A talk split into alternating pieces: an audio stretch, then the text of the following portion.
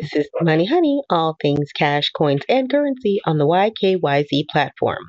To continue our example, on the other side of that, with the US dollar trading at 71 cents to the Australian dollar, you might think, I'm going to hold on to that US dollar because I'm going to speculate that given the political climate, the dollar might start to climb. So I might actually want to buy more of those dollars and get rid of those pesky overpriced Australian dollars, which could start to lose money.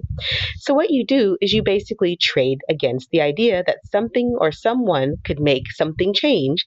And by virtue of knowing that, you could earn some cash.